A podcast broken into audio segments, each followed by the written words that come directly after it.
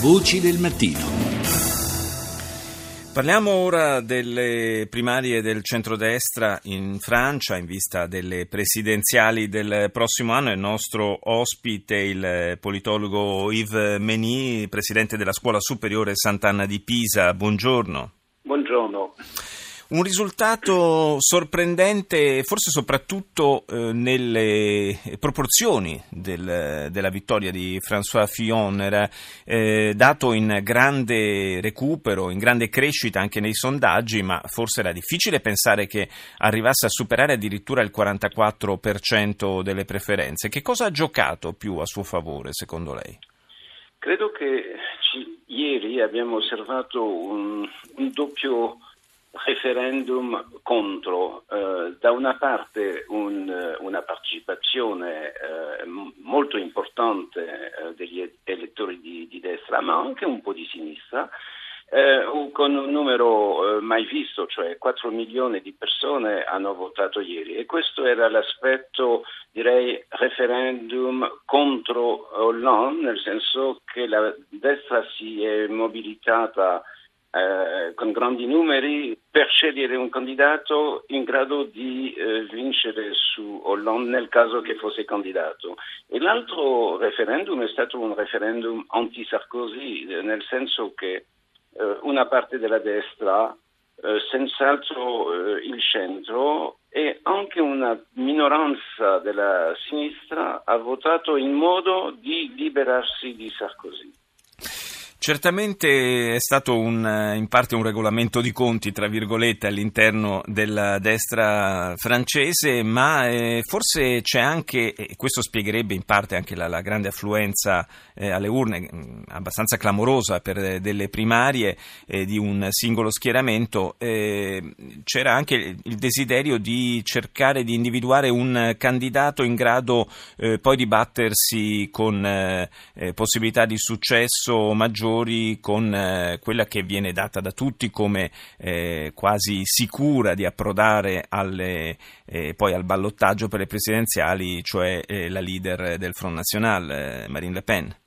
Sì, senz'altro, ma eh, se questo ragionamento fosse, diciamo, spinto fino, fino al, al, al, alle sue ultime conseguenze, è Giuppe che, Giuppe che avrebbe dovuto eh, vincere, nel senso che eh, Giuppe è probabilmente, probabilmente, il candidato che al secondo turno, se fosse al secondo turno della presidenziale, potrebbe più facilmente attrarre i voti eh, anche della sinistra. Cioè, eh, anche ieri eh, si pensa che il 15% dell'elettorato veniva dalla sinistra e lo faceva per eh, scegliere un candidato dignitoso eh, contro, eh, contro, Le Pen. Invece eh, è, è Fillon che ha, eh, che ha, vinto e alla grande e penso che questo è anche il riflesso eh, di un,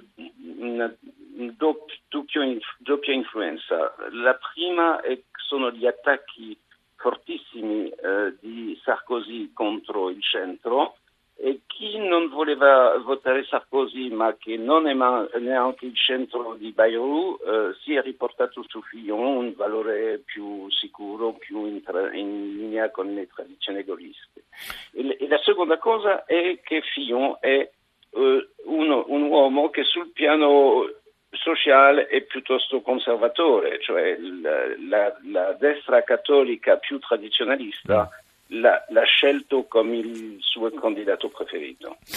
Come spesso è accaduto in altri paesi, forse più che in Francia per la verità, eh, questa volta la partita si potrebbe giocare proprio sull'elettorato di centro, secondo lei, eh, Menin? Beh, sì, il, il, l'elettorato di centro fa sempre la differenza in Francia perché eh, la destra è probabilmente maggioritaria, ma eh, come lo vediamo molto divisa fra eh, l'estrema destra che va a pescare anche tantissimo nella destra tradizionale e poi il resto della destra. Invece la sinistra è piuttosto minoritaria e per vincere ha bisogno del contributo del centro, come fu il caso nel, nel 2012. E PD a destra non hanno mai par- perdonato a, a Bayrou, eh, il leader del centro, di aver eh, chiamato gli elettori del centro a votare per Hollande.